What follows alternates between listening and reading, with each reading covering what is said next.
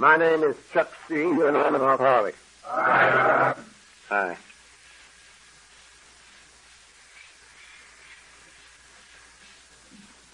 I don't know uh, when I have felt uh, any more grateful than I do tonight.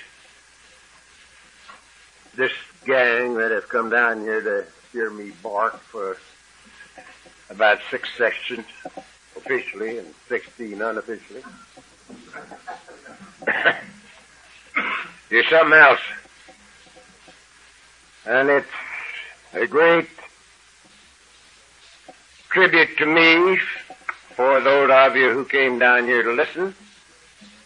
And for those of you who came down here to get away from your wives, I thank you for coming too.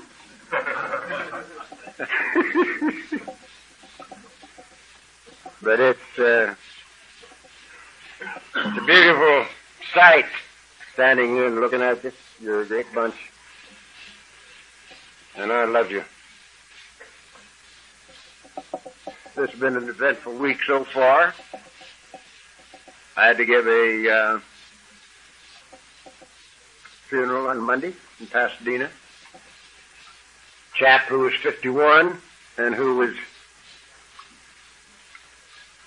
giving an AA pitch. And right in the middle of it, he went down and didn't get up. Heart attack. And so that was Monday and Tuesday. I had another one. This was one of the original me- members of the Compton group. Came in just after it was started. Old Tex Mullis. And Tex had been sober for 21 years. And uh, he did it sort of the hard way because he was a compulsive gambler too. He loved to gamble.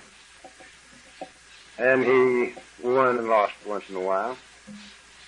The last time I knew him to be in Las Vegas, he won $17,000 on the crap table. Took it up to his wife and said, now you send this home. And she didn't. She put it in the safe in the hotel, and he lost most of it before he got out of the place. So, it wasn't too bad for him because he thought that was a great joke. He blamed his wife entirely because he had told her to send it home. Well, this time he went up again, and uh, he left with a heart attack. So I'd uh, put him away on Tuesday. Wednesday I got my 29th birthday cake, which is something for a tongue chewing, babbling idiot drunk. 29 years without a drink of pill. And that was pretty nice.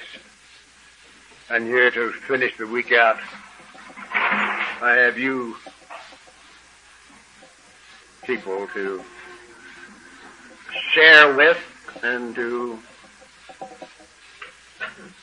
be shared with. And I'm again very grateful to you for coming. I thought tonight we might just uh, think a little about the problem get started. This retreat is supposed to be in all of our affairs. The 12 steps says, having had a spiritual awakening. As the result of these steps, meaning the first 11, we tried to carry this message to alcoholics and practice these principles in all of our affairs. In all of our affairs. And thinking a little about the problem, I have to think a little about a Texan who uh, was the first chap that sobered up in Houston.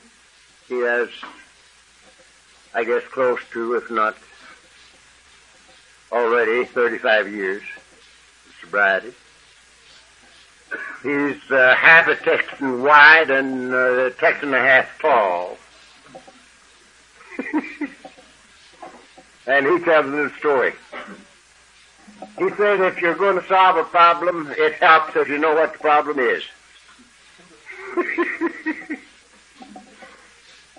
For instance, says he,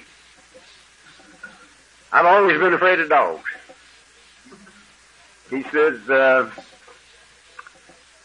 some little old girl come walking down the sidewalk with a Great Dane on a leash and says she's not afraid of him at all. Says a poodle runs out and I take off. And he's that high, you know. I can just see him running from poodle. And he says this caused him a lot of embarrassment in his life. And it finally became necessary for him to look at the reason that he was afraid of dogs. And he looked and looked and he started to turn the pages. He laughed back and he got clear back to where he was seven years old.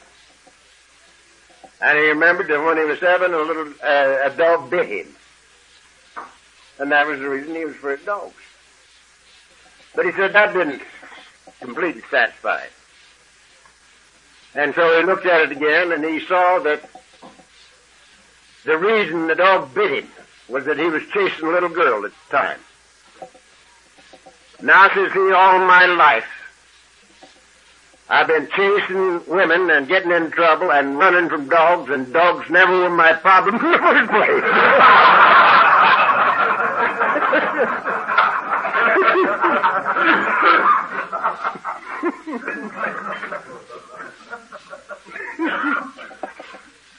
so he says it helps to know the problem. and I think it helps to know the problem. And I'm going to tell you what I think the problem is. And I'm going to tell you what I think the solution is. And there'll be some of you that will not agree with my thinking, and that's perfectly all right. But if I talk, I have to say it as I see it. So, our immediate problem when we came here was booze.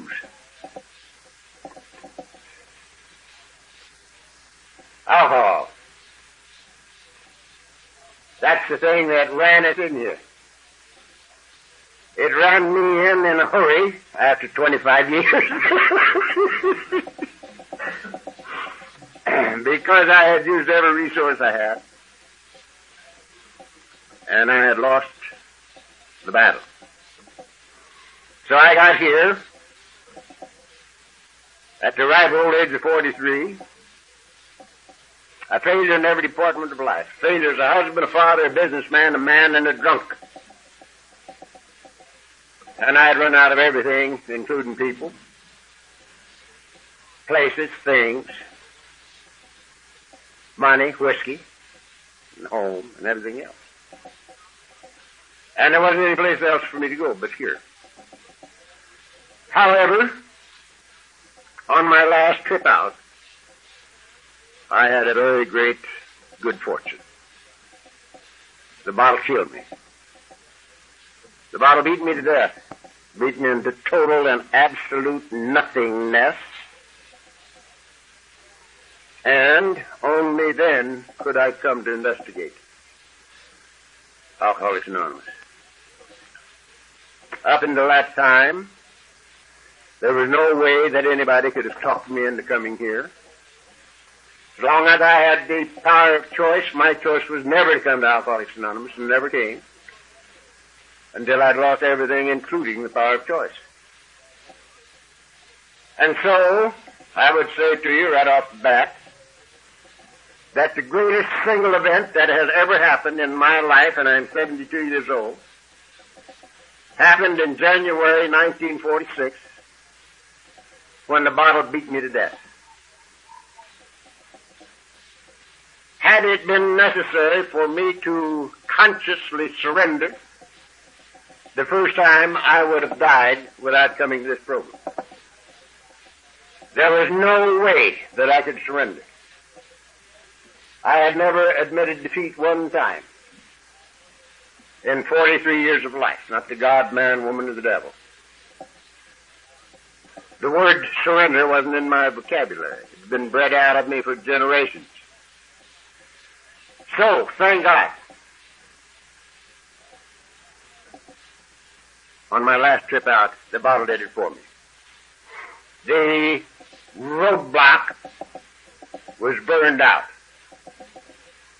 And I got to the program in a state of total ab- abandonment of self. When I got here.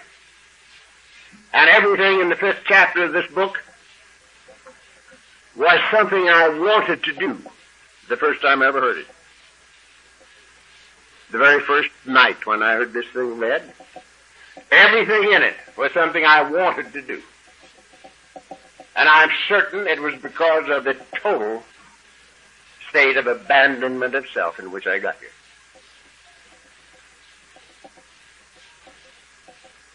Now, there was one thing that I didn't think I could do. And that was step three. And it wasn't because I didn't want to.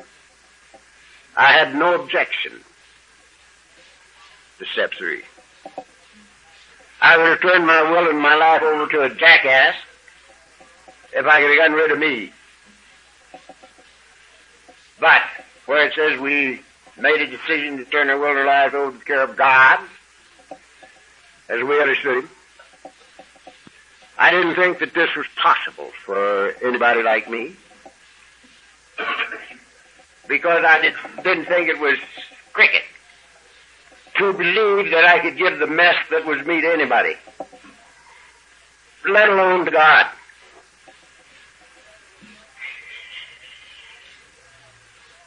I wouldn't have taken me with a large dowry.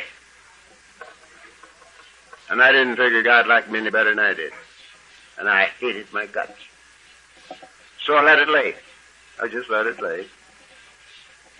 Picked up the last third of step 12 and practiced these principles in all of our affairs. Now, after attending a meeting every night for six months, I discovered that I was sober and had been without a drink or a pill for six months, which was quite a discovery. Because I had attended every one of those meetings with a great fear upon me that I couldn't have this thing, that I didn't have enough left physically or mentally to get it. And after six months of a meeting every night, I discover that I am sober and have been all the time. And at that time, I started giving a little attention to step three. Because I was thinking, well, maybe there's some way that uh, I could come to feel that God would take a package like mine.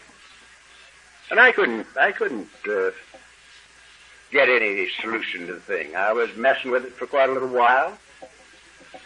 And finally, it occurred to me, your father.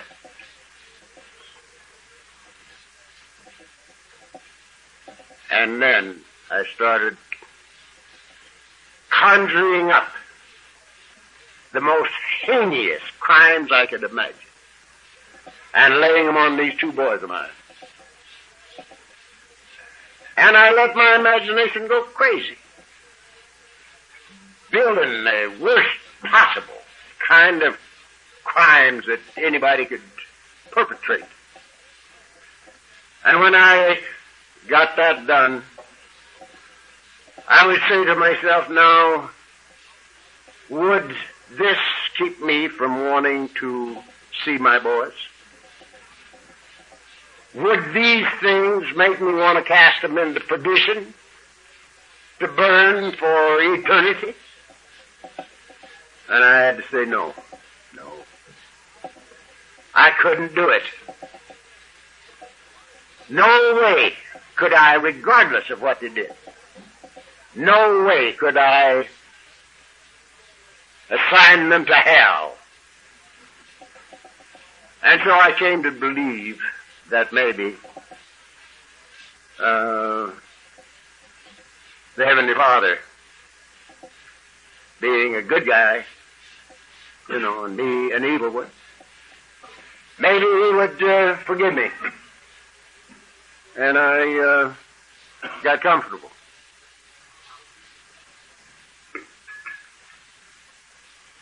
But it had to come through that kind of procedure with me. Now the funny part of it is,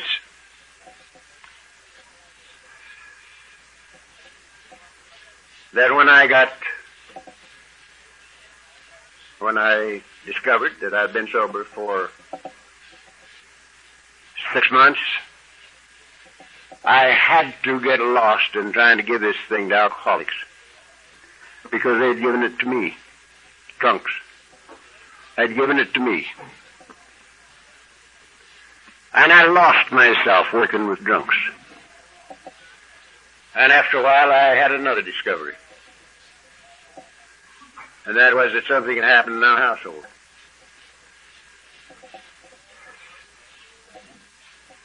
A year before, Mr. C was divorcing me. The kids wouldn't come home when I was around.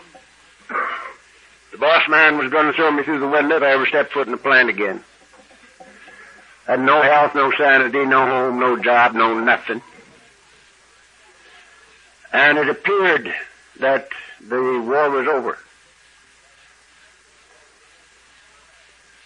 The household was living like kittens.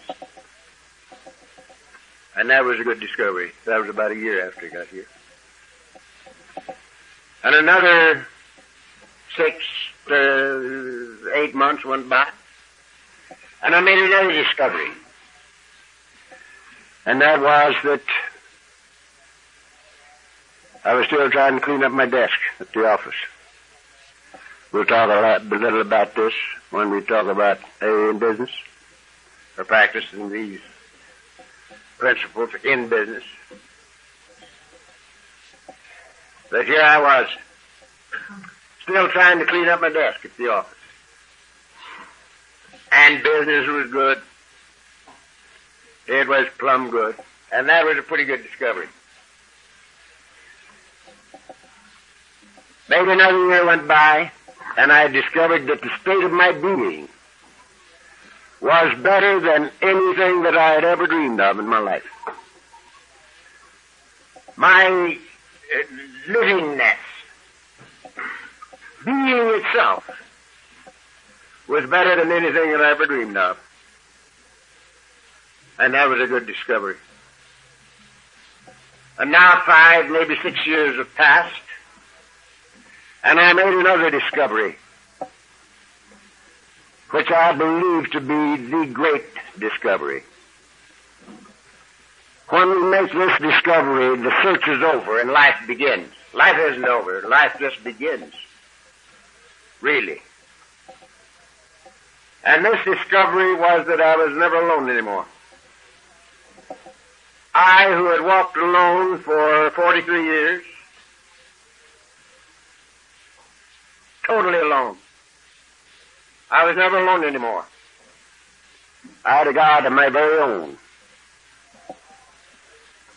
And where I am, He is. I'm often by myself, but never alone. And this has been the way it's been ever since the discovery, and it's the way it was before the discovery.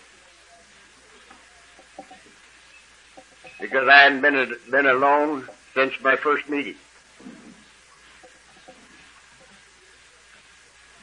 Now I believe that this program of ours, the Alcoholics Anonymous program, is a program of uncovering, discovering, and discarding. That's the program to me. Uncovering, discovering, and discarding. The first nine steps of the program are the uncovering steps. Clearing away the wreckage of the past.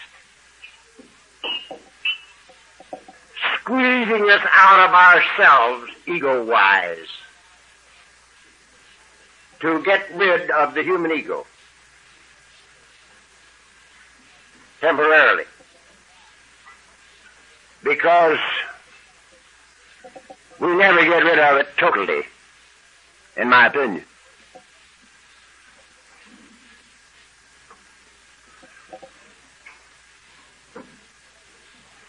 I am convinced that nobody can honestly take the first nine steps in this program without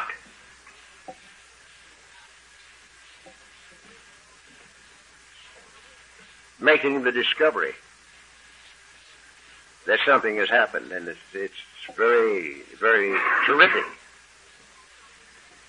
Because when we honestly apply the, apply the first nine steps of this program to me, I apply it to me. At number 10, the ego is temporarily gone. Now I am convinced in my own mind, totally and completely convinced from the toenails to the top of my longest hair, that there's only one problem in this life. One problem that includes all problems. And one answer that includes all answers. Now that's oversimplification, isn't it? One problem that includes all problems and one answer that includes all answers.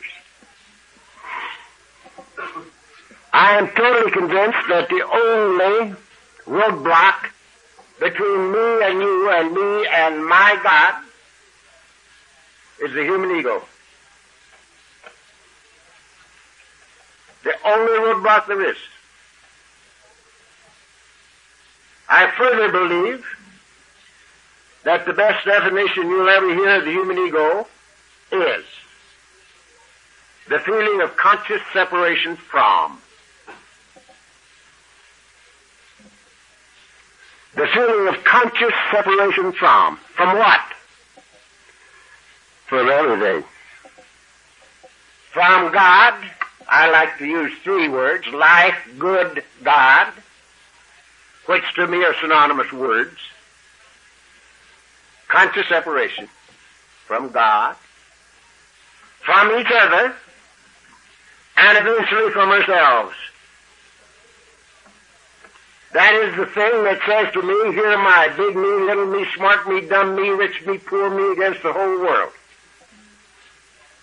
I've got to outthink, outperform, and outmaneuver in order to eke out a miserable living out of an unfriendly universe. That's what they laid on me as a kid. The very cliches of life. The early bird gets the worm, the devil takes the hindmost, you gotta be there firstest to the mostest.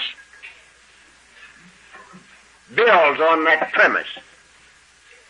Here am I against the whole world. Gotta outthink, outperform, and outmaneuver. Consciously separated from each other and from God. Now I think that's the greatest roadblock there is. The only one, as a matter of fact. The only roadblock there is. Between me and you and me and my God. And that's the human ego.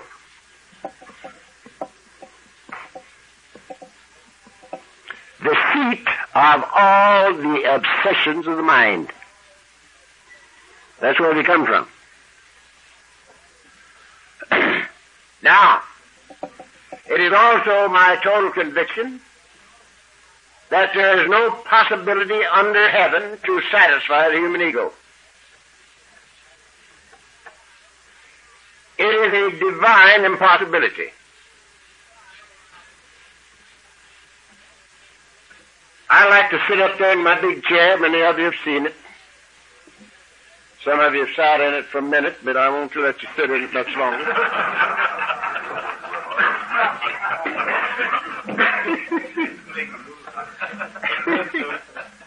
and I looked down on top of that little town, Laguna Beach, beautiful shoreline, the channel, right straight in front of my is Avalon on Catalina Island. It's about or maybe it's from where I live, it might be 34, 35 miles to the island. and I looked down at that water, that channel, and that 35 miles just the top of it. It's deep, too. and I say to myself, suppose that entire channel was bourbon whiskey.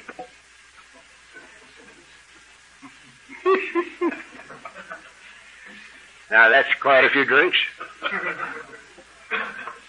Would that satisfy my obsession for whiskey? And I have to say no. The whole damn thing could not satisfy my obsession to drink.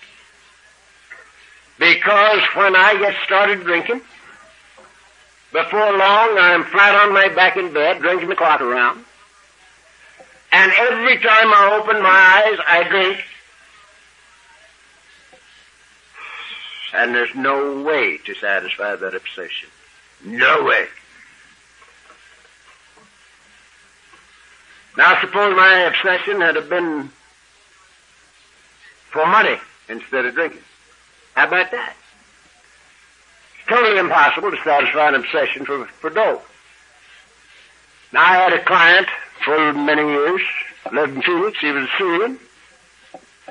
And the Syrians taught the Jews and the Armenians about business. Syrian can starve an Armenian to death.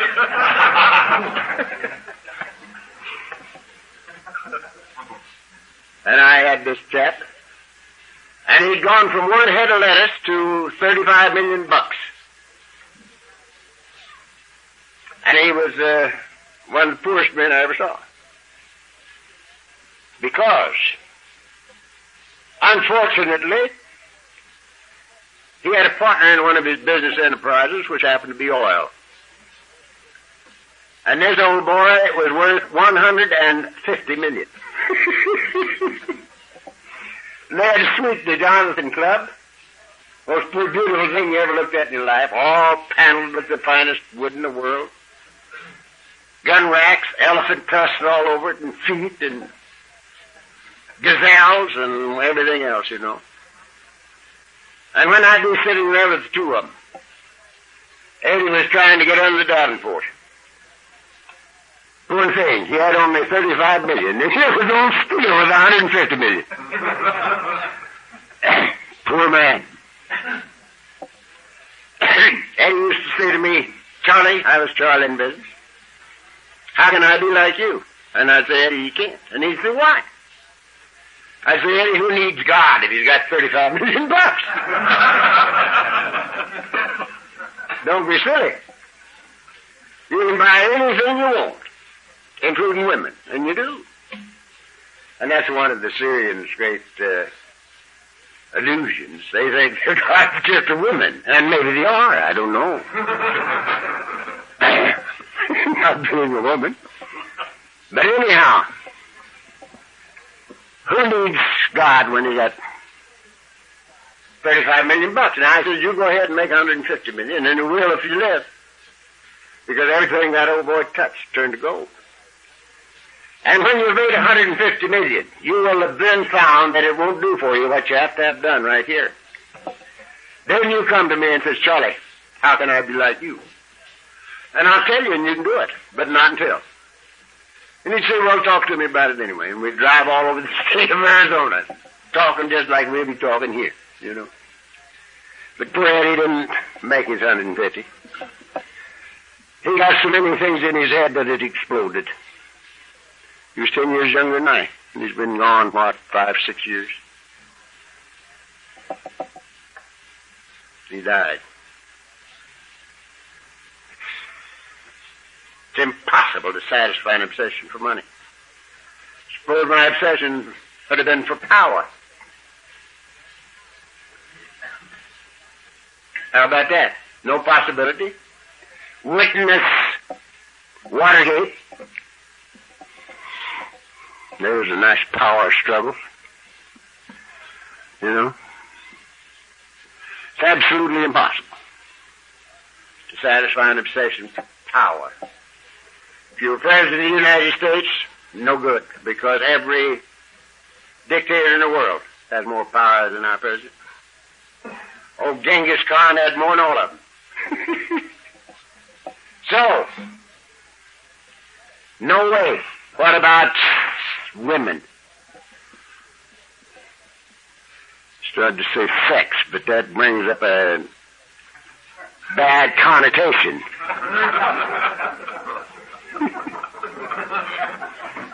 I've been getting invitations lately to go up and talk to the uh.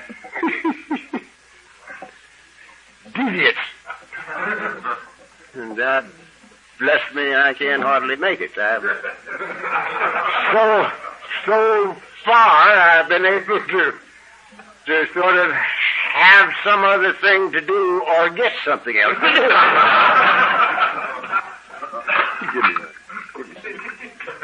so, let's say women.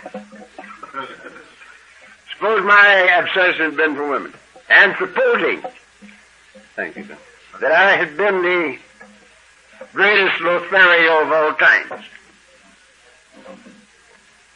And supposing I had captured every trick chick I set out to catch, but one.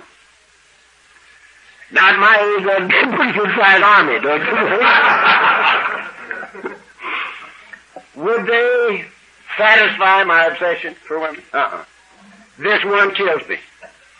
The one I can't get kills me dead. So, if you can't beat him, join him. We gotta get rid of the obsessions of the mind. And in order to get rid of the obsessions of the mind, we have to be rid of the ego. Because that's where they come from. I want, I don't want, I like, I don't like, I, yeah, yeah, yeah, yeah. That's it. Now, that's the reason that the wording in this book is like it is. There are 452 pictures in the first page and two paragraphs in our chapter 5. Boy, there's a lot of things said in that dealing. Rarely have we seen a person fail who has thoroughly followed that path. Now I get, I hear people get up here and say that they have heard Bill Wilson say that there's one word in the book that he would change if he was doing it again. And that would be to take out the rarely and put in never have we seen a person fail who has thoroughly followed our path. well, Bill didn't say that to anybody. Because he knew why he put rarely in there. If he had a said, never have we seen a person fail who has thoroughly followed our path. I see uh, about four people here at the front table looking right at me that would have said, oh, they've never seen a failure. Well, by God, I'll someone. yeah. That's the reason that's really. And Bill did tell me that himself. I happen to know him pretty good. Rarely have we seen a person fail who has thoroughly followed our path. Now, I heard that read one time, mm, which I think maybe is even better than it's written. Some guy got up here and he read it, rarely have we seen a person fail who has thoroughly enjoyed our path. I think that's terrific. I put in the thanks in that page, you know. It's very good.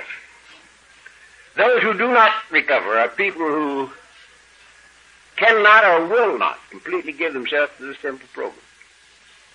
Usually, men and women who are constitutionally incapable of being rigorously honest with themselves, being honest with themselves. Honesty. And the path. There's two pitches right there. To be honest and to follow the path thoroughly followed the path.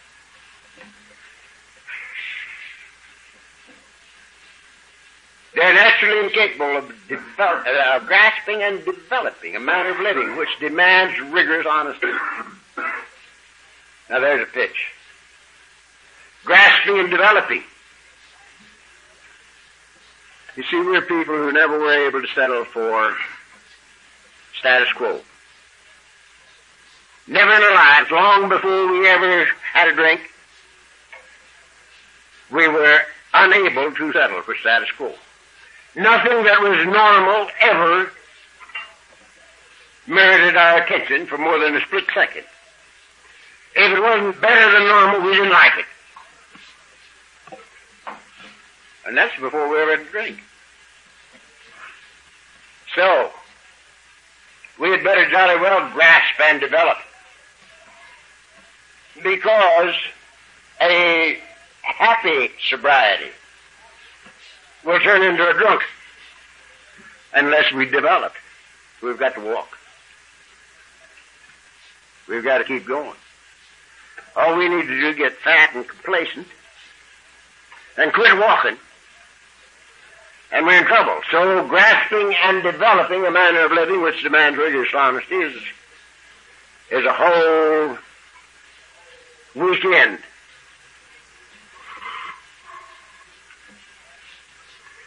There are such unfortunates, they're not at fault, they seem to have been born that way. That's a line that I'd get the hell out of there.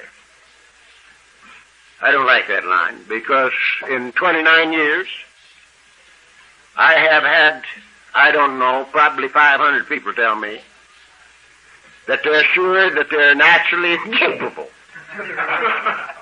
of being honest with themselves, naturally incapable of it. Well, I'm sure that if you're still breathing, there's, uh, and you don't have a two or three of those wheels missing entirely. There's no way that you can hide behind that, but it's it's sort of a thing that we use once in a while. Their chances are less than average. They're those two suffer from grave emotional and mental disorders. But many of them do recover if they have the capacity to be honest.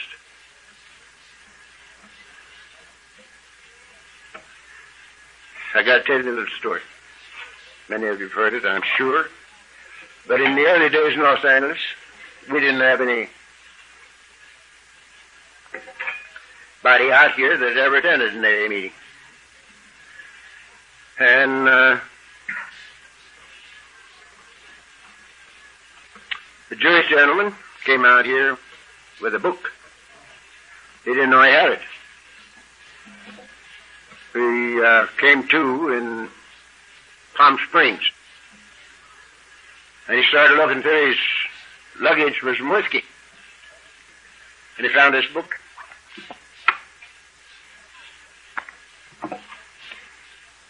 That's first edition, that Redmond. And he didn't know how it got into his suitcase. But he didn't have any whiskey. And so he read it. And he just kept reading it. And he uh, liked it. He liked what he read. And he came into Los Angeles with this book. And he got a hold of some people and they started meeting. And uh, they didn't know how to start a meeting. And so the custom that has spread pretty well all over the world was established right here in Los Angeles. First meeting. That's reading in portion chapter 5. This Jewish boy says, I don't know how to start a meeting. But he says there's a chapter in this book entitled How It Works. And it gives us this thing, and let's read it. And they read this portion chapter 5. And you'd be surprised how much of the world that's covered up until now. They do it in Australia, they do it in New Zealand, they do it in Canada, they do it in Texas.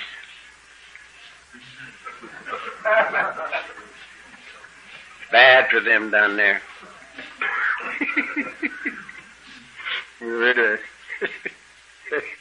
a uh, conference in uh, Oklahoma City, and there's a lot of Texans up there, you know.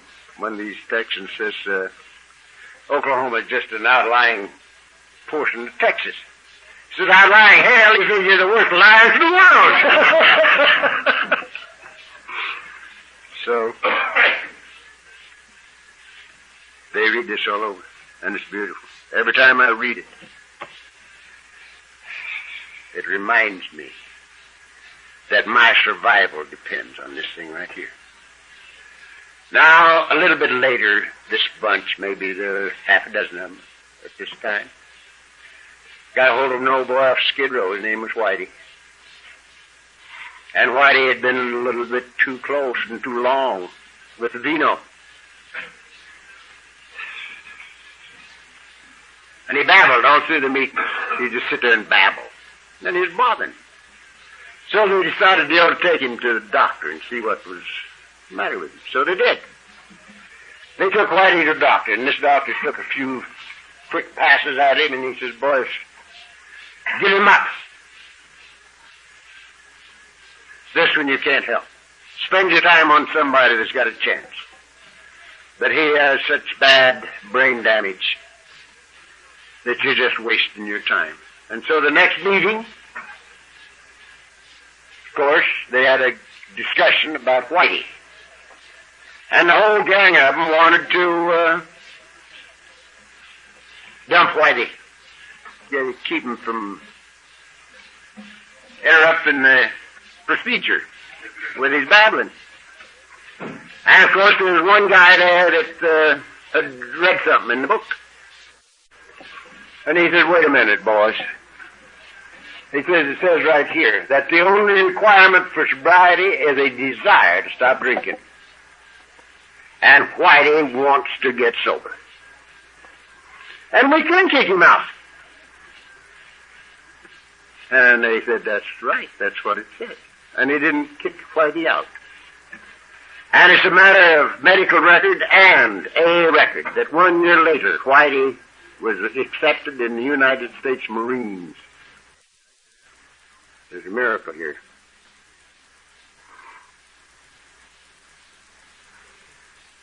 There are those who suffer from grave emotional and mental disorders, but many of these do recover if they have the capacity to be honest. Our story discloses in a general way what we used to be like, what happened, and what we're like now. If you have decided you want what we have and are willing to go to any length to get it, any length to get it, then you're ready to take certain steps. Why are those phrases in there? Why do we go clear back here in the first first line of the second paragraph, chapter three, and we read a line that says, "We learned that we had to fully concede to our innermost selves that we were alcoholics." This is the first step in recovery. Why? Why is that clear back here? First line of the second paragraph, chapter 3. Program of recovery is over in 5. It's there because if we be alcoholic, we are caught in a trap we cannot spring.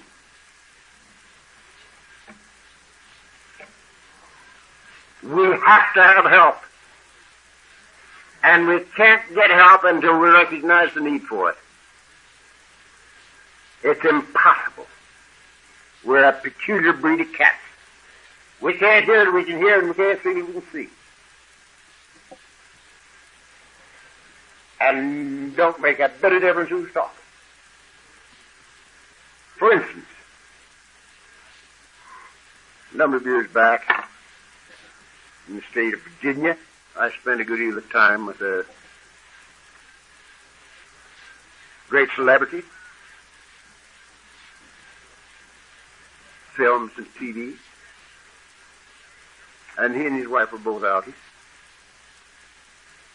And I was very fond of him, and I was very hopeful that something was going to happen. And we sat for almost all day in Richmond, Virginia, Yeah. And this guy's wife, everything I said. She said, why, that's the way I live. That's, uh, I've known that forever. And I talk a little while longer. Richard says, that's the way we raised our kids. This is not new to us. We know the whole thing.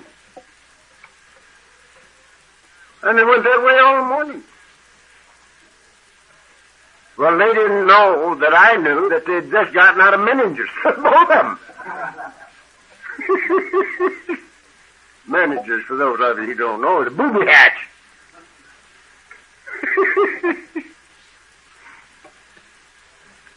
that we knew this all backwards and forwards and through the middle. But they never heard it. And they didn't hear it when I said it either. And you're going to hear a lot of things that you think you know this weekend. Maybe you do. You may hear a lot of things that you disagree with. That's all right with me too. If you disagree with them and know why you disagree with them, maybe you should be up here and me back there. but that's the way it's that's the way it's going to be.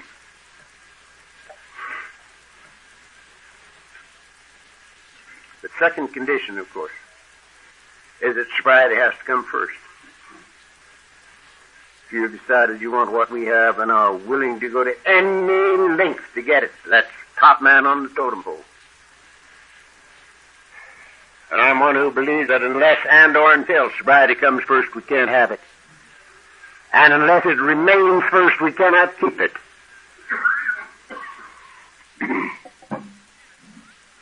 That's what it says here. This is very, very positive stuff. And are willing to go to any length to get us in your ready take steps. Some of these we balked. We thought we could find an easier, softer way, but we could not. With all the earnestness at our command, we beg of you to be fearless and thorough from the very start. This isn't a headache we're talking about. We're talking about a terminal illness. The disease of alcoholism. A terminal illness. That's why these things are here. Because we have to have help. And we got to recognize the need for it before we can get it, and it's got to be tops. Top man on the totem pole.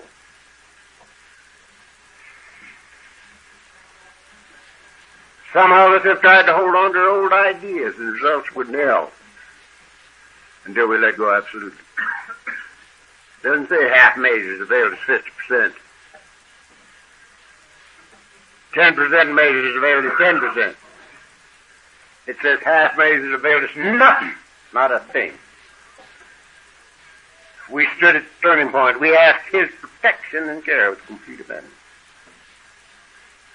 We let go absolutely.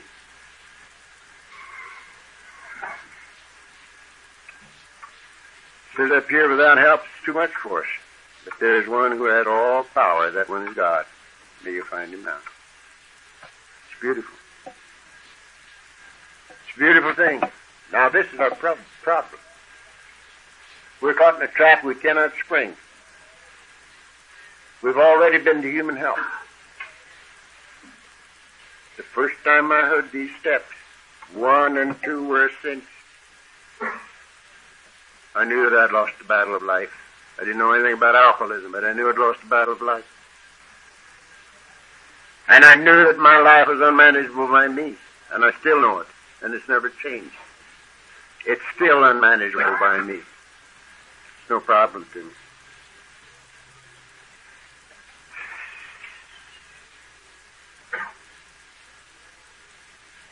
Twofold admission of defeat in the first one an admission that we're nuts in the second. Now, there are two big steps for an alky. The first two. Lost the battle of life, number one. You're nuts, number two. so you need help, and you need it bad. And if you're like me, you've been the preacher, the priest, the doctor, the guy that knows more psychiatry than the is before you ever got to this place. To step three. And so you know you need help. And you can't get it from human power. So we make a decision, world and allow those to of God. Now this is one of the things that we're going to be spending time on. This is the most fantastic thing on the face of the earth. There's nothing that will compare with this the thing that happens to us when we do this. Not when we read it, when we do it. To abandon ourselves completely to this simple program.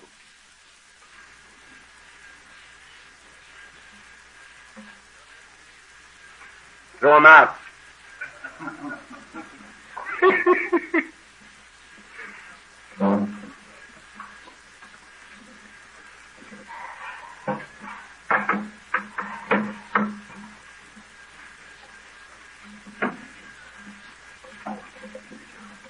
Yeah. hmm Welcome, gentlemen.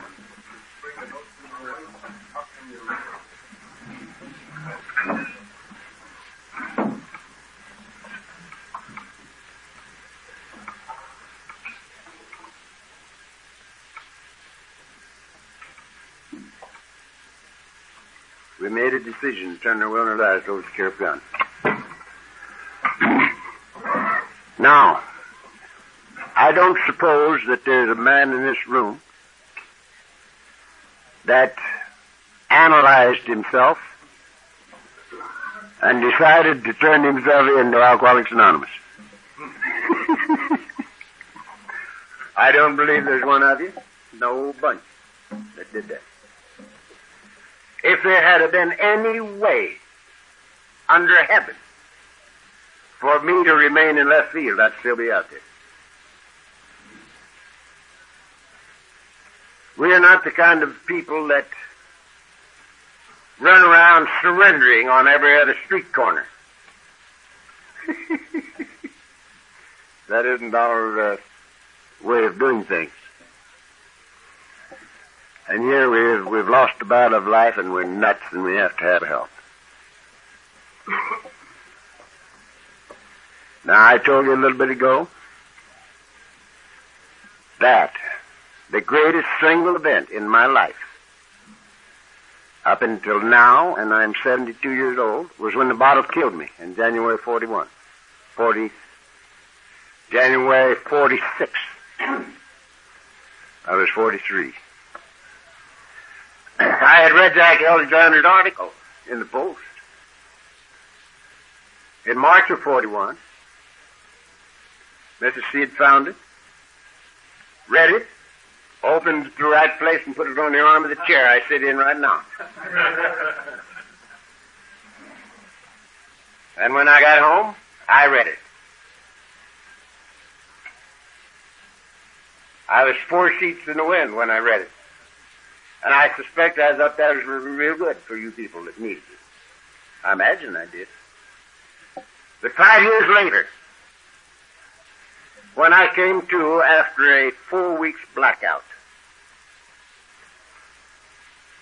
my last drunk started on the Friday before Christmas, 1945. And I came to sometime after the middle of January 46. And I don't remember the time was, but the calendar said it had been. And during that four weeks, the thing that had stopped me was burned out. And I accepted the fact that everything dear to me in life was gone and should be gone, and that I was not entitled to have it back. That was including my wife and my kids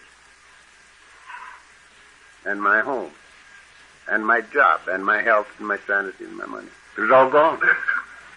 And I wasn't entitled to have it back.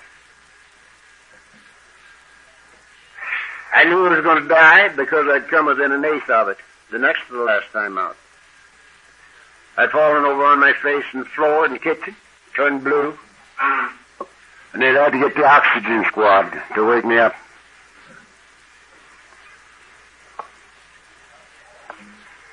And the doctor that was with him told me after I came to that to all intents and purposes I was dead, that they'd had a hell of a time bringing me back. And that they would, nobody would ever be able to bring me back again under those circumstances. And, says he, If I were you, I wouldn't do that anymore. Said that right to me. but I did it again. So I knew he was going to die, and I accepted that too. But I didn't want to die with a record. Now I want you to listen to this because this is a little bit different than a lot of things that happen. I didn't even want sobriety for myself because I knew I was going to die. I didn't want nothing for me.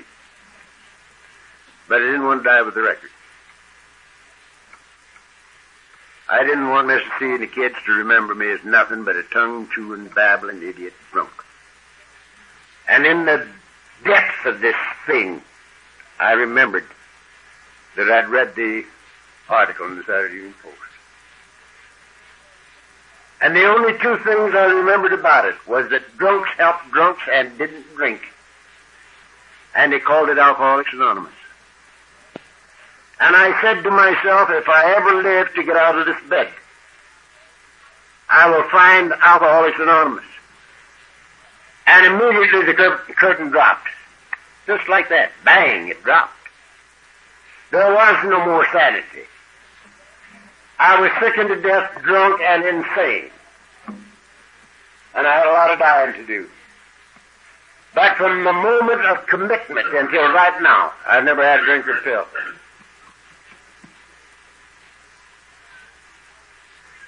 Now this is one of the reasons that I believe so completely and totally that there's only one roadblock between me and you and me and God. And that's the human ego.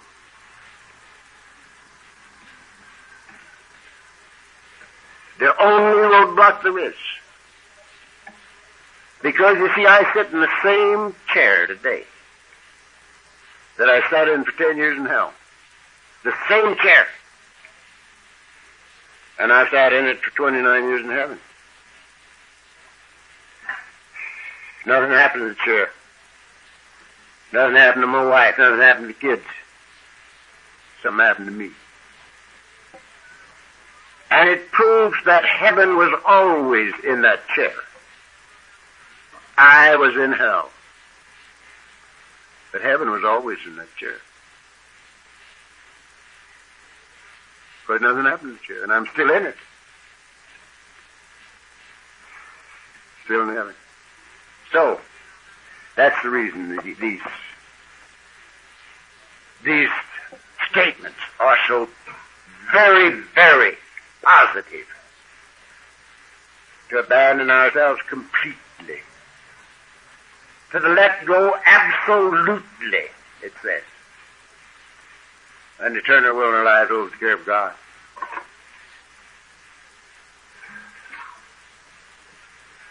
Now this is the problem.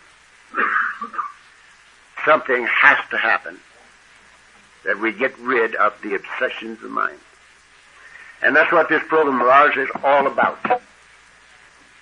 The American Medical Society, we have some of the most illumined members right here.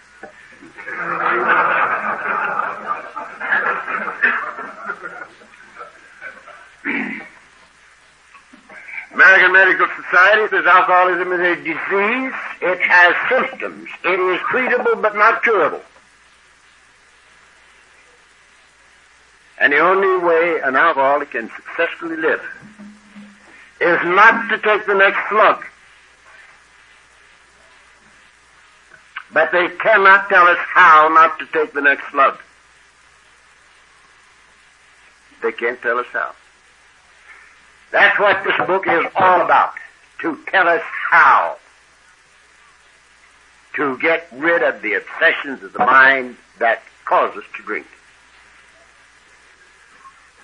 That's what this whole program is all about. To rid us of the obsessions of the mind that cause us to drink. Now, why am I not drunk tonight? It's a good question. I'm a tongue-chewing, babbling idiot drunk. Why am I not drunk tonight? This is Friday.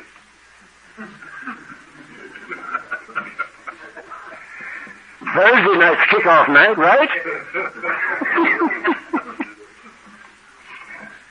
You start on the machine on Thursday. You get in high gear on Friday. You pay Saturday. Sober up Sunday. Taper off so you can go to work Monday. Some Sunday you taper off so you can go to work some Monday. Why am I not drunk tonight? Because I have the thing I was looking for in the bottle. And that's the only reason I'm not drunk. That's the only reason I'm not drunk. I have the thing I was looking for in the bottle. Now what is the thing?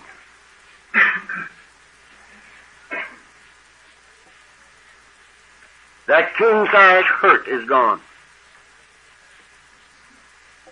You know the king size hurt. The kids uh, call it that hole in their guts when they're standing on the street corner and the wind's blowing through. That's what the kids call it. When I first heard him say that, I said, they don't, they, they've been to a meeting somebody. They heard that. They stole it from somebody that knew what he was talking about. But that ain't right.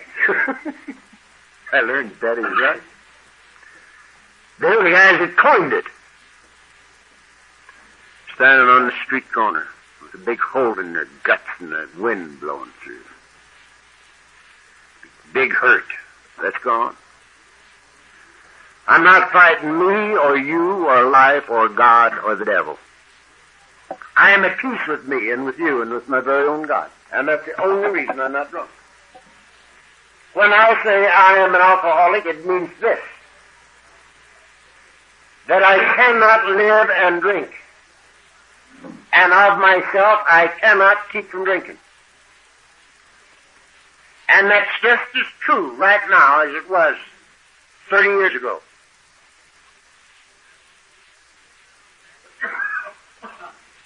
That's step one says we admitted we were powerless over alcohol, that lives had become unmanageable by us.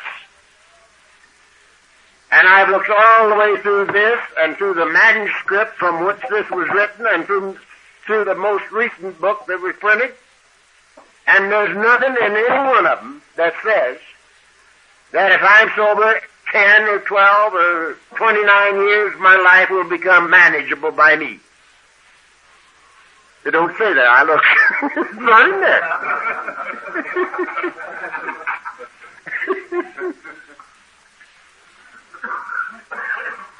and furthermore, there's nothing in my experience in 29 years that would indicate that my life will ever be manageable by me. Again. But thank God it is no problem to me. Because I have step 11. I have lived by step 11 for 29 years. Sought through prayer and meditation to improve our conscious contact with God as we understood Him. Praying only for knowledge of His will for us and power to carry it out.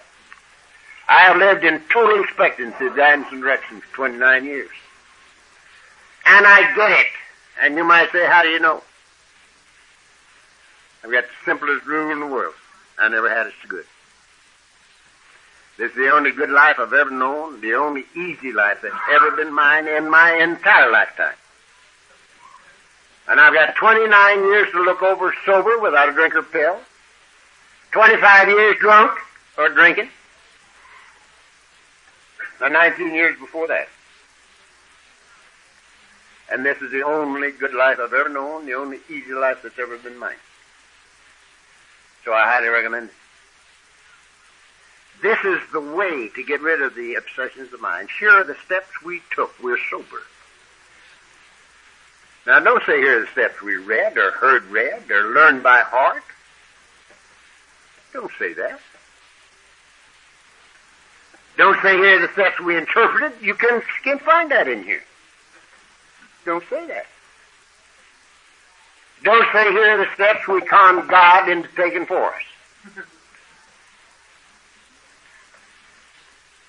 There have been a few people around this neck of the woods that uh, were experts on interpreting the steps. There's one guy out in the valley there for a while. They were selling interpretations of the steps and teaching interpretations of the steps. And then he got drunk. His business went down the rat hole. Don't say that. It says here the steps we took.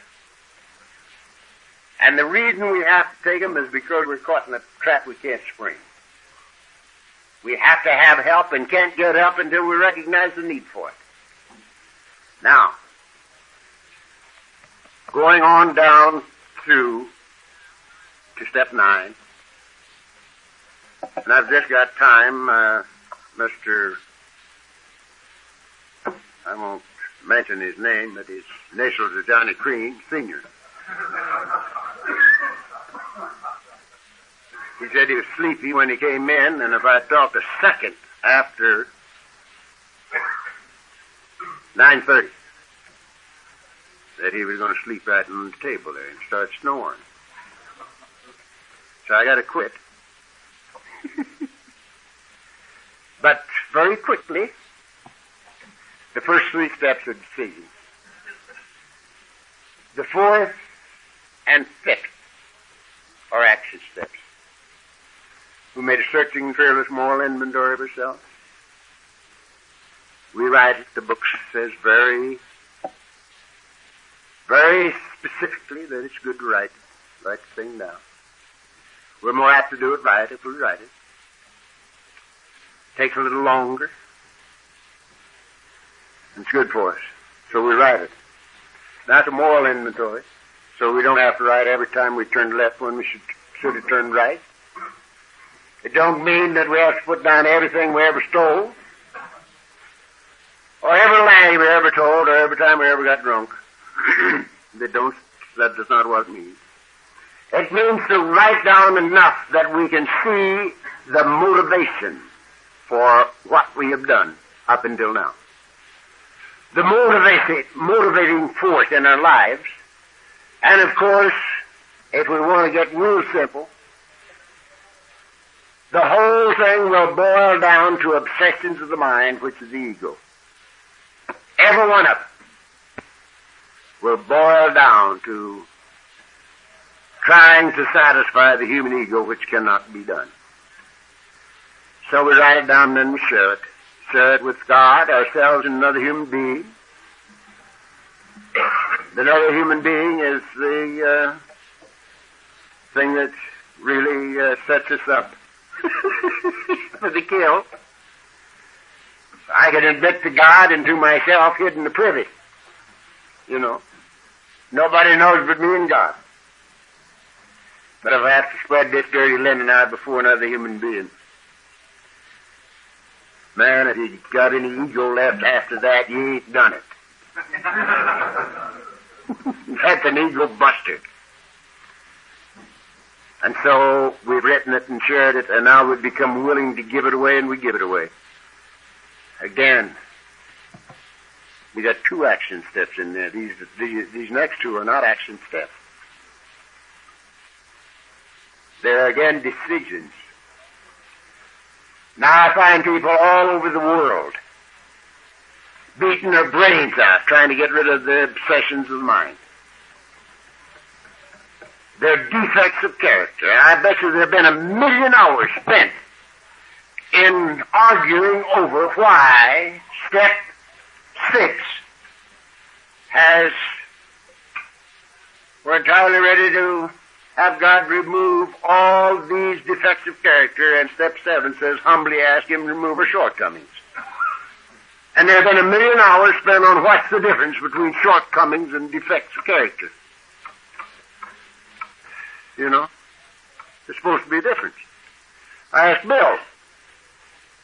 He says, I don't know. He says, I think I didn't want to end two lines right next to each other with the same words. he says mean the same thing. so that's going to knock a lot of arguments out, isn't it? But the main thing is that we become willing to give them away and we give them away. We don't do these things. If we could have done away with our defects of character, we would have done it before we came here. I wasn't just jumping up and kicking my heels together saying, goody goody, I get to go to Alcoholics Anonymous. I'm sure my mother didn't raise me to be a member of Alcoholics Anonymous. She's 96 and she don't believe it yet.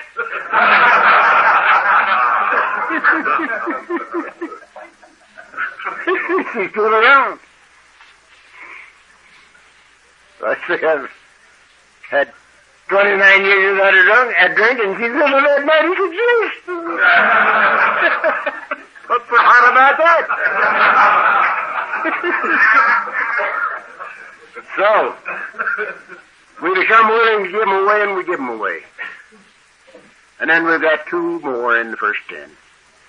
Two of the greatest ones left yet. The most immediately effective steps in the whole program are eight and nine. We made a list of all persons we had harmed and became willing to make amends to them all. Made direct amends to such people wherever possible. Except when to do so would injure them or others. If you haven't done that, do it. Do it, do it, do it. Quick. The weight of the world is removed from your shoulders when you honestly take care of eight and nine. And I'm going to tell you this little story, and uh, it won't take that long. I'll still get down. One time, many of you have heard it, but it it curls my hair yet. About ten years ago, I got a call on a Friday night, just like this, from a guy in Whittier. And he says, Chuck, I'm sitting here with six gun in my lap, and I'm going to blow my brains out. But he says, Jim, says, don't shoot yourself until you've talked to Chuck, Chuck C. And he gave me your number. And I'm called and I'm ready to talk. So what do you got to say? and I says, you called on a bad night. I said, I'm talking tonight, tomorrow night, and Sunday night, but Monday night's open. So if you want to see me come down Monday night, and if you don't, blow your brains out. And that's exactly what I told him. And at 7.30 Monday evening, the doorbell rang. And in came my boy. Now, let me tell you a little story here, uh, within a story. This Jim was Jim Willis. And Jim Willis was Sybil's husband for many years. Sybil was 14 years in the central office. And Jim was a compulsive gambler. And Jim started the Gamblers Anonymous thing and wrote their book. And he'd already done that, and then he became an alcoholic. And he called me one time, says, come get me. And I said, where are you? And he was in his office on Pico. And I went and got him. And he got sober. Now Jim is losing his eyesight. He's sure and he's sort of a sick man, but he's sober. And I talked with him on the phone just the other day. And he's pretty happy. But anyway, it was this Jim that had told this guy because he not only was an alcoholic, but he was a compulsive gambler. And Jim had told him to talk to me before he blew his brains out. Well, here he was. And we started talking.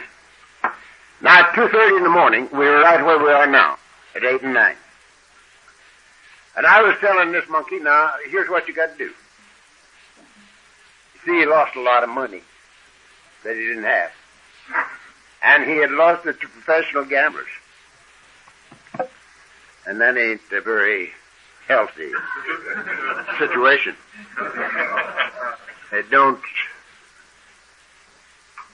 it don't do much for longevity.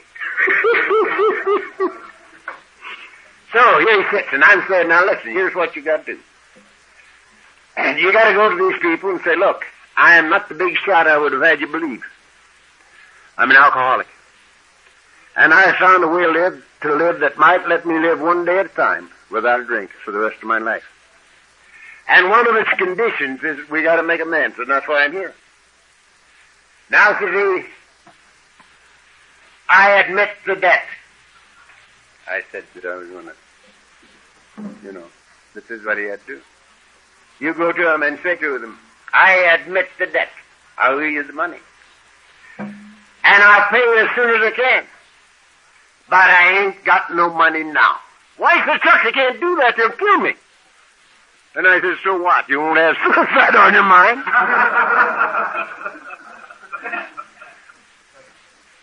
and the old boy started to laugh, and he's still laughing.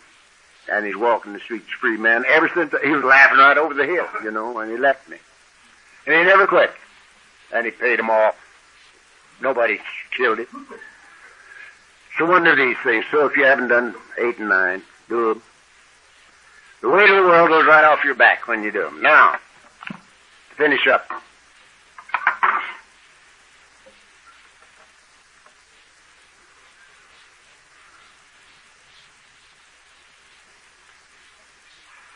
Alcoholism cuts across our society from the highest to the lowest. We are peoples of all professions, all states of poverty and riches. Priests and preachers from all denominations we have in this deal. We have world scholars amongst us. Bankers.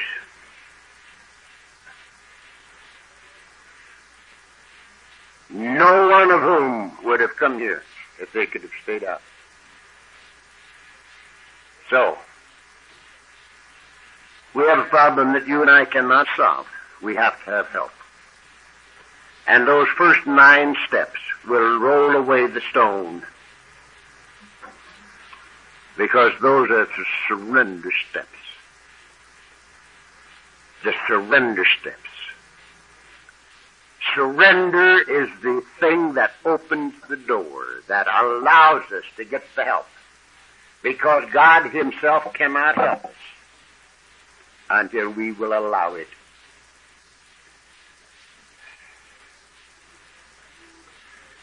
The recognition of the need for help and the turning of our will and our lives over to the care of God, and the clearing away of the wreckage of the past is the beginning of victory. It's fantastic. Don't be afraid of it. Now, I'm convinced that you and I have to do this without getting too serious about it. We get too serious and nothing happens. If we look too hard, we'll never find. I looked for this thing for 30 years before I got here. And I couldn't find it. I came here not looking for it, and it found me, or we found each other, or something. Wasn't even looking for anything but a way to live one day at a time without drinking. So I could rub out as much of the record as I could. So I want us to have a lot of fun this weekend. Don't be too serious. You know Rule 62.